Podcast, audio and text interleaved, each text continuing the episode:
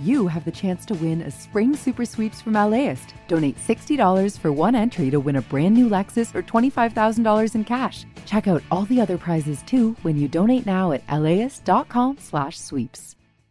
I'm Tracy Thomas, host of One for the Books, a live literary event series from LAist. We are back with guests, author Amanda Montell and actor Bella Lavelle. You can find us on May 15th at the Crawford Family Forum. Tickets at laist.com slash events.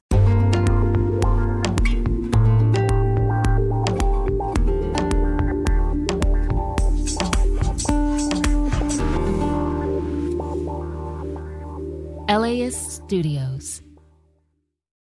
You're listening to How to LA, the podcast that helps you discover the different rhythms in the city.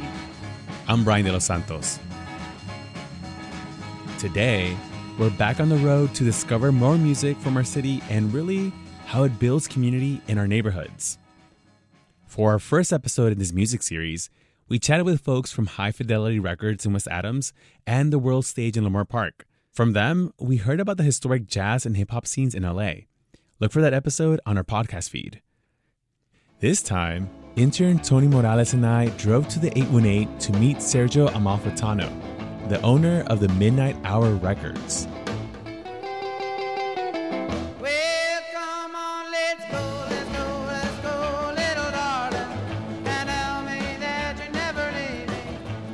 Midnight Hour Records is a musical hub in the city of San Fernando. It's been located here at the downtown San Fernando Mall since August 2021.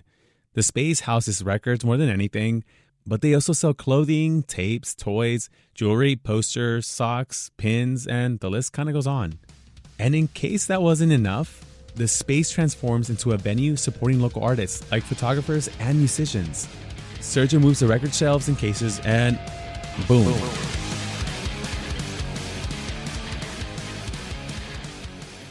A few hundred people can fit into this space.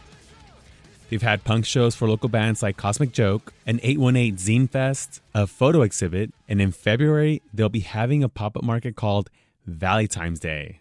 Visiting this area of the valley is pretty special to me.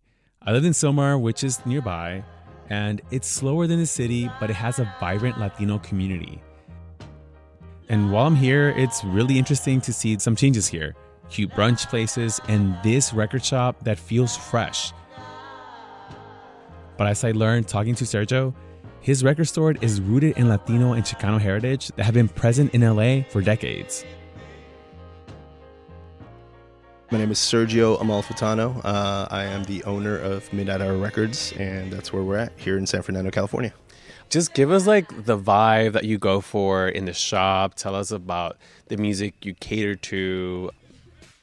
I grew up in playing in punk bands at cholos' houses, and then you play a show, you're moshing, and then afterwards you're dancing to like boogie and funk and soul, or you know some electronic music or whatever. I kind of try to represent our Latin influences, our punk and metal influences, our hip hop influence, our ska influence, a lot of niche, I guess, kind of genres, but try to piece it all together because I think that's kind of what Southern California is that culture of everybody clashing and kind of creating this thing together. So. Tell me about your experience of being in the valley and catering to people who live around here, being a neighborhood shop, but also being a venue for performance and art and, and all the other things you've mentioned. I've been out in San Fernando Valley 13 years. I grew up in San Gabriel Valley. Both valleys are very similar in terms of the demographics, Latino, Chicano, you know, working class families. I live in Sylmar, so I wanted something in Northeast Valley. I always feel like Northeast Valley is not very represented. So I'm just doing my part in terms of how I can network the people that I know are already here, have always been here artists, musicians, photographers, um, you know, vendors, all that sort of stuff. And I just try to use it as much as possible as a community space, not just commodities. I don't try to just sell records. I try to bring in culture and records and music and expression. Yeah. Tell us about the music scene you grew up with. Um, just give us, you know, some core memories. Um, you've mentioned ska, rock, um, and and how it meshes with other genres too. The one kind of underlying factor is that like, uh, if you grow up being Latin or Chicano, like you kind of are exposed to rock en español.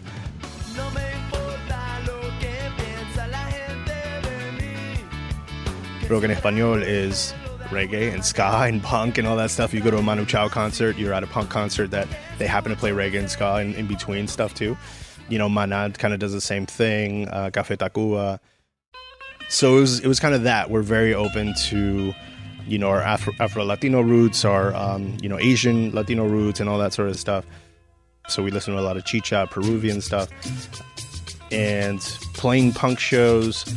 You again in in LA, the demographic is mostly Latin and Chicano, so you are bumping cumbias also. You know, and you're, you're you go to everybody's quinces, and you um, you know you you listen to mariachi and norteños and stuff. So as much as we are Chicanos and Latinos, um, you know, I feel like we're uh, it's the Selena thing. We're not we're not one thing too much or one thing the other way, you know. So we try to we try to have cross that line or, or walk that line of being American and Latin at the same time. So yeah. This is intern Tony Morales.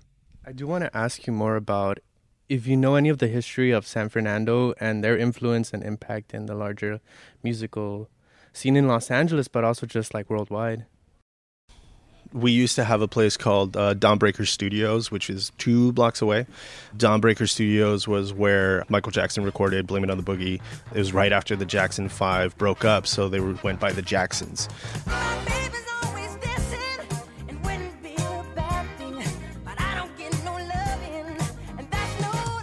I do know that boogie, that genre of music, boogie sounds like came from that studio with Leon Sylvers. Chaka Khan recorded there. Seals and Croft recorded there. That was their studio. Actually, was a Seals and Croft studio. I know there used to be a record store down the street also called Ophi's Records, and she put out records which ended up on East Side Story.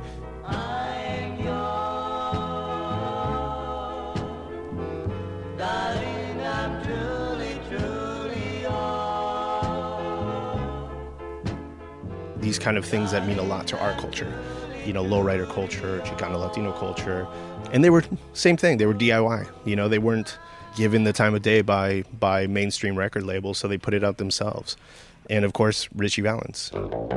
Yeah, Ritchie Valens who broke this kind of mold for uh, Chicano rockers.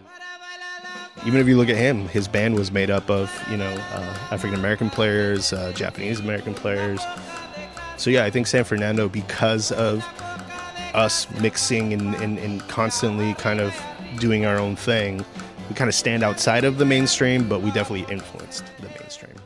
Could you describe where we're at? Because we're in this outdoor mall. And for me, coming back here, I was driving and I'm like, oh, we're going to the San Fernando Mall. I'm like, yeah, yeah. that's a gag because when I was growing up in the Valley, in Sylmar particularly, um, there wasn't really a place to hang out. Yeah. Maybe we came to get froyo somewhere around here. Now, at least your shop's here. I could see younger kids coming in, in here being influenced. Even just seeing the pride flag in front of your store is like, it's Absolutely, yeah. opening up for more opportunities for people to feel seen. Yeah, uh, I mean, I think again with what we've always kind of wanted to, um, you know, encompass was inclusivity for everybody and showing that our Dios and Diaz are queer. They've always been here. They've been here for generations, and you know, you get some slack. You get some people that like don't like it, and you're like, well.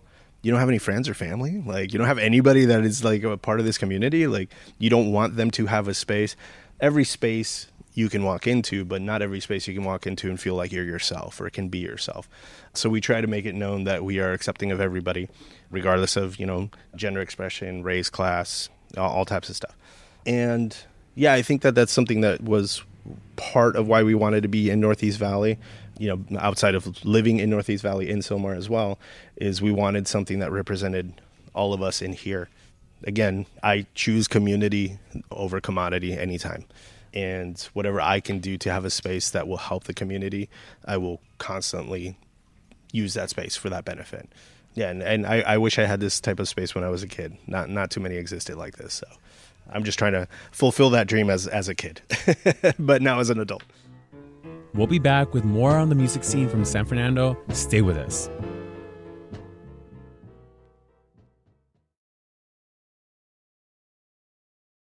Support for LAist comes from Latino Theater Company at the Los Angeles Theater Center, presenting the world premiere of Mix Mix, the Filipino adventures of a German Jewish boy by Boni B. Alvarez. Inspired by true events from the life of Ralph Preiss. After escaping Nazi Germany, a newfound tropical refuge in the Philippines is upended when Japan invades the islands. On stage through June 16th. Tickets and information at latinotheaterco.org. Imagine if you could charge your electric vehicle at the places you already love to eat, shop, and play. Whether you're at the movies, on your weekly grocery trip, or running errands at your local mall, Volta EV charging stations are built around your day to day and located in your community and nationwide. All you have to do is check in, plug in, and go about your day. It's EV charging made convenient. Download the Volta app to find your new favorite place to charge.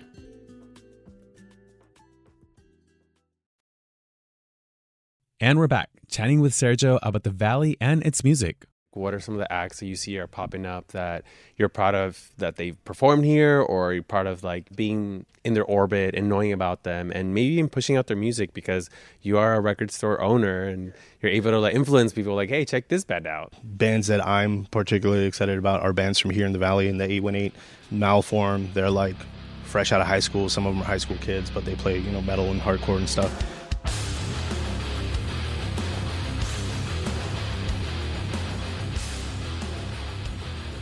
Fatal Wounds kind of plays this genre kind of called beatdown hardcore.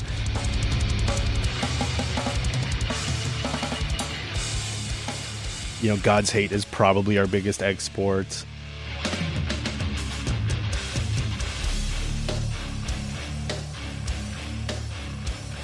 Greenwitch is a death metal band from here in Granada Hills and, and kind of all over the valley as well.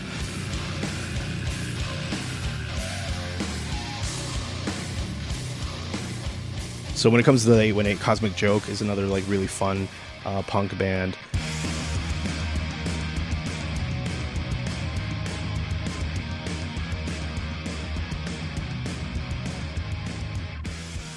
Yeah, I kind of just like all that sort of stuff. Tough Front is an indie rock band from out here.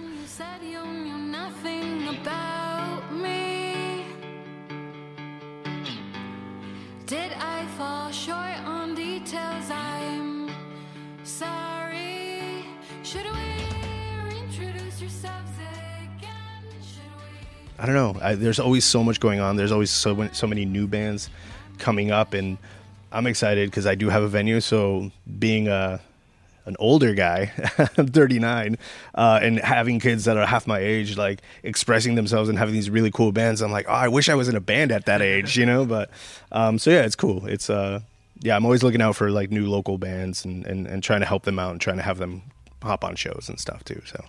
Can you talk about how like the valley, any valley maybe, is like a perfect setting for punk rock or just any type of music where you can have a backyard show? I've been able to tour the world, and I've experienced that in in Mexico. I've experienced that in Colombia. I've experienced that in uh, Venezuela and in Ecuador, where people just open it up, and entire villages, entire cities, entire little towns just come out to see it because it's something cool to do.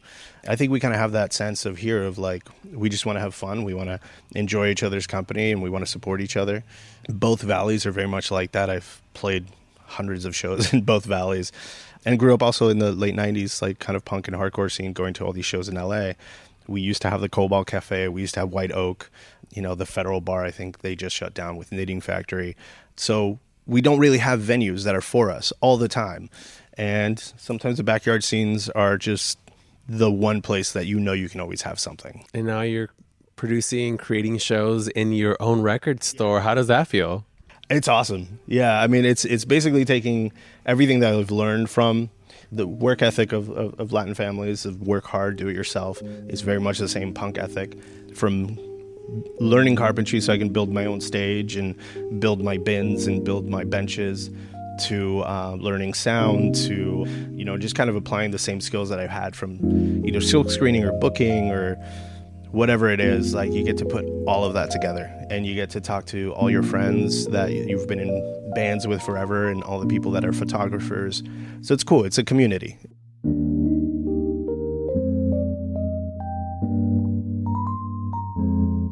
music is everything. It's our culture, it's our language, it's our history, it's our politics, it's our artwork.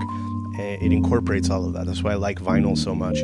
You know, I was in El Salvador and somebody brought me records and they're like, this is before the Civil War. If you used to have this, they would, you know, murder you essentially.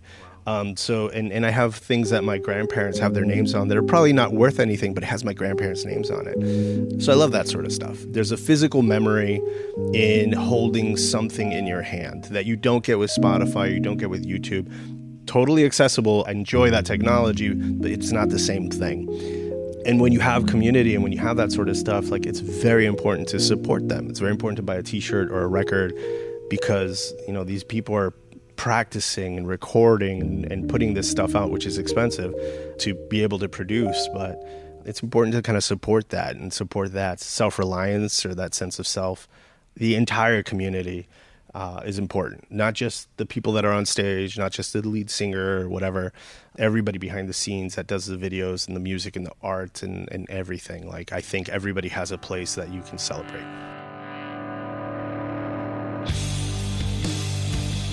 That was Sergio Amalfitano, owner of the Midnight Hour Records located on 1101 San Fernando Road. They're open Wednesday through Saturday from 12 to 7 p.m. and on Sundays from 12 to 4 p.m. We have one more LA record store in this series. Next time, you'll hear from Street Records in Alhambra. We have a full story on LAist.com highlighting these spots. Alrighty, y'all, thanks for listening and tuning in today. This episode was produced by Tony Morales. The rest of our team is Erica Washington, Evan Jacoby, Monica Bushman, Victoria Alejandro, and Megan Botel. Our executive producer is Megan Larson, and our engineer is Hasmik Pegosian. Support for this podcast is made possible by Gordon and Donna Crawford, who believe that quality journalism makes Los Angeles a better place to live.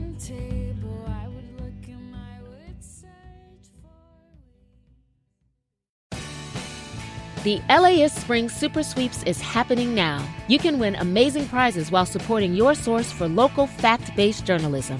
One lucky grand prize winner will get to choose a brand new Lexus or $25,000 in cash. Other prizes include an electric bike from Juice Bikes and $1,000 gas gift cards. Your donation of $60 gets you one entry to win, and the more you give, the more entries you get. Donate now at laist.com slash sweeps.